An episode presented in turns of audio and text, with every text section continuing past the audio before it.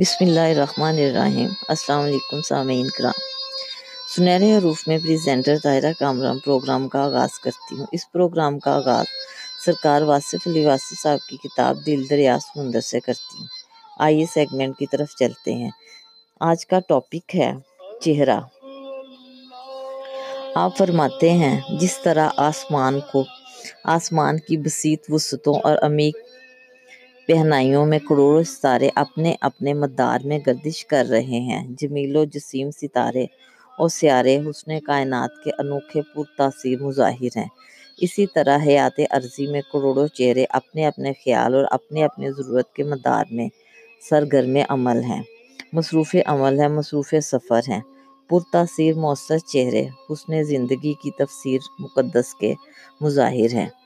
چہرہ اور پھر انسان کا چہرہ اللہ اللہ ایک عجیب داستان ہے، ایک پرکیف مشاہدہ ہے، ایک مؤثر حقیقت ہے، ایک عظیم شاہکار ہے۔ احسن تقویم کی شرح دل پذیر ہے۔ احسن الخالقین کا حسن تخلیق انسانی چہرے سے آیا ہے۔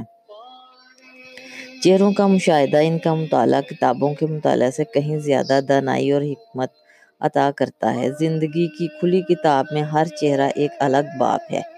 ایک الگ انداز، ایک الگ تاثیر، ایک الگ مدار ایک الگ عنوان۔ خیر و شر کی تقسیم چہروں کے دم سے ہے، حکم ہے۔ باری تعالیٰ کا کہ مجرم اپنے چہروں سے پہچانے جائیں گے اور پیشانیوں پر داغ سجود منور کرے گا چہروں کو۔ جب ہم چہروں کی تلاوت و تسبیح شروع کرتے ہیں تو ہمیں عجیب و غریب مکاشفات حاصل ہوتے ہیں۔ چہرہ گوائی چہرہ گویائی نہ بھی رکھتا ہو تب بھی پرکشش اور پرتاثیر ہے۔ انسان کو اگر دنیا میں کسی شے سے محبت ہوتی ہے تو وہ انسانی چہرہ ہی ہے۔ بچہ ایام طفلی میں ماں کے چہرے کو مظہر ربوبیت اور مظہر محبت سمجھتا ہے۔ ماں کا چہرہ ماں کی نگاہیں، ماں کی مسکراہٹیں، بچے کے لیے اس اجنبی دیس میں انسیت، مانوسیت اور اپنائیت کا واحد ذریعہ ہے۔ ماں نہ ہو تو بچہ ہجوم میں بھی تنہائی محسوس کرتا ہے۔ ماں کا مقدس چہرہ بچے کے لیے کل کائنات ہے۔ محبت کی عظیم داستانیں چہروں کی تاثیر کی داستانیں ہیں۔ چہرہ ہی جنت نگاہ ہے۔ انسان کی آنکھ جس منظر پر کھلی کی کھلی رہ جاتی ہے وہ چہرہ ہی ہے۔ صرف چہرہ عقائد و نظریات سے بے نیاز۔ ایک پر ہجوم سڑک کے کنارے کھڑے ہو کر چہروں کا مشاہدہ کریں تو چہروں کا ایک کہکشاں ہے کہ جھلمل جھلمل کرتا ہے۔ تیزی سے رواں دواں چہرے ایک عجیب کہانی ہے ایسا لگتا ہے جیسے ایک طاقتور مقناطیس لوہے کے ذروں کو کھینچتے چلا جا رہا ہے۔ اور یہ ہے بھی حقیقت۔ آگے آگے بوجھ، آگے آگے لوپ، لالچ ہے، جسے مقصد بھی کہہ سکتے ہیں اور پیچھے پیچھے چہرے متحرک ہیں۔ کبھی ایسے محسوس ہوتا ہے کہ خوف کا کالا ناگ ان کے پیچھے بھاگ رہا ہے۔ غریب ہونے کا خوف اور پیسہ کمانے کے لیے گھر سے چہرے نکل آتے ہیں۔ ان سہمے ہوئے لالچ زدہ چہروں میں ایسے چہرے بھی ملیں گے جو شانت ہیں، مطمئن ہیں۔ ان کا منظر الگ ہے۔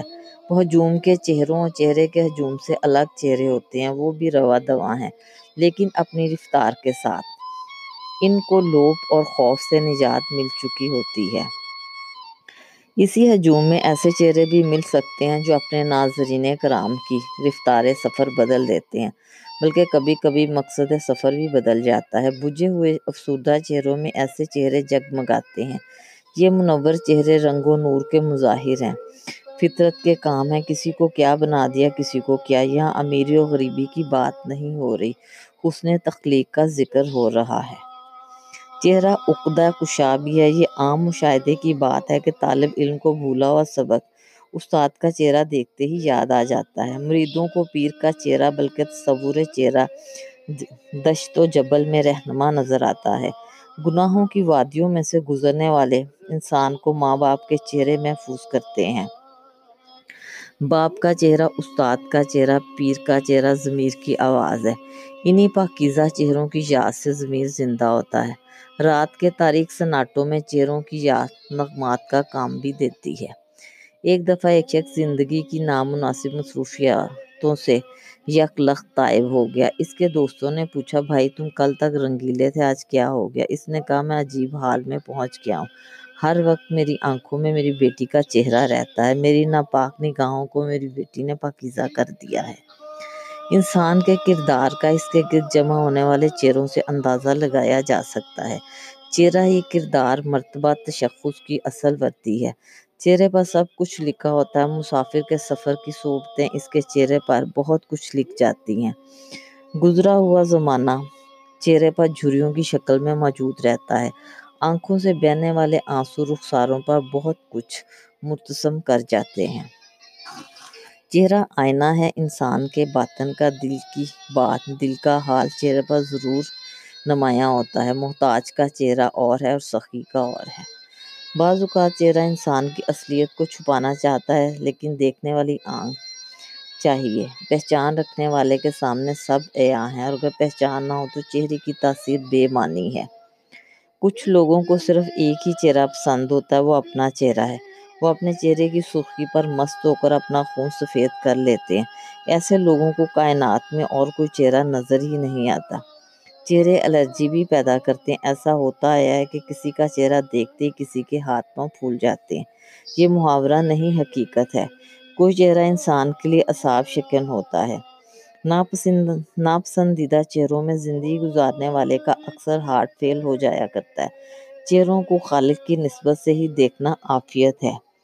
چہرہ ثواب بھی ہے اور عذاب بھی وصال کے انتظار میں جدائیاں کٹ جاتی ہیں۔ محبوب کا چہرہ مصحف ہے اور نام محبوب چہرہ استغفر اللہ عذاب ہے۔ مظلوم کے لیے ظالم کا چہرہ قہر خداوندی سے کم نہیں۔ عجیب بات ہے کہ کوئی چہرہ بیماری دے جاتا ہے اور کوئی چہرہ شفا عطا فرما جاتا ہے۔ وحدت الوجود پر بہت کچھ کہا گیا، اس کے حق میں بھی اور اس کی مخالفت میں بھی۔ چہروں کے علم میں وحدت الوجود مشاہدے کا ایک ایسا مقام ہے جو ہر چہرہ ایک ہی چہرہ نظر آنے لگتا ہے۔ اے باب و اغیار کے چہرے سب ایک ہی چہرہ ہے۔ وحدت میں کثرت و کثرت میں وحدت سب ایک ہی چہرے کی آنکھ میں چولیاں ہیں، ایک ہی جلوہ ہے بلکہ جلوہ ہی جلوہ ہے۔ اگر ایسا مشاہدہ نہ ہو تو ہما اوس خطرے سے خالی نہیں۔ چہرہ تقویت ایمان کا باعث بھی ہے اور ایمان شکن بھی ہے۔ محبوب چہرہ دار سے پکارے تو سر کٹوانا مشکل نہیں۔ کافر چہرہ نگاہ میں آ جائے تو انسان کو کعبے کا راستہ بھول جائے۔ چہروں کا تلسم زمان و مکان کے سب تلسمات سے زیادہ قوی ہے۔ چہرہ خواب کی تعبیر ہے، زندگی کے بہتے ہوئے دریا میں انسانی چہرے حباب کی صورت میں ابھرتے اور ڈوبتے رہتے ہیں۔ چہروں کی کائنات میں ہر چہرہ ایک الگ کائنات ہے، ہر چہرہ الگ مضمون ہے، الگ صفت ہے۔ چہرہ مظہر انوار بھی ہے۔ وحدت نار بھی چہرہ فرشتہ صفت بھی ہے شیطان صورت بھی چہرہ رحمانی بھی حیوانی بھی شیر کی طرح دلیر چہرہ سہما ہوا بزدل چہرہ آئینہ رو چہرہ بے کیف پتھر چہرہ خوش خبر چہرہ بدشگون چہرہ محتاج چہرہ غنی چہرہ خوشحال چہرہ پامال چہرہ آسودہ چہرہ آزردہ چہرہ دل میں بسنے والا گلاب چہرہ آنکھوں میں کھٹکنے والا خار چہرہ مشتاق چہرہ، بیزار چہرہ، اپنا چہرہ، بیگانہ چہرہ، کافر چہرہ، مومن چہرہ، کرگس چہرہ، شہباز چہرہ، گلنار چہرہ، بیمار چہرہ، خابدہ چہرہ، شب بیدار چہرہ، فانی چہرہ باقی چہرہ۔ غرض کے ہر چہرے کی ایک صفت ہے اور ہر صفت کا ایک چہرہ ہے۔ چہرہ دل میں اترتا ہے، چہرہ تخیل کو پرواز دیتا ہے، چہرہ رانائی خیال پیدا کرتا ہے، چہرہ یا شوبے تیرگی سے بچاتا ہے۔ اگر کوئی چہرہ نظر میں آئے تو سب سے پہلے اپنی بینائی کا شکریہ ادا کرنا چاہیے۔ محبوب چہروں کو قدر شناس نگاہوں کا شکر ادا کرنا چاہیے۔ اگر بینائی ختم ہو جائے تو چہروں کے چراغ بجھ جاتے ہیں۔ خوش شکل چہرہ قدرت کی طرف سے عطا ہونے والا پاکیزہ چہرہ۔ چہروں کی کائنات میں سب سے زیادہ حسین چہرہ اس مقدس ہستی کا ہے جس پر اللہ اور اس کے فرشتے درود بھیجتے ہیں۔ آپ صلی اللہ علیہ وسلم کا چہرہ صورت حق کا آئینہ ہے۔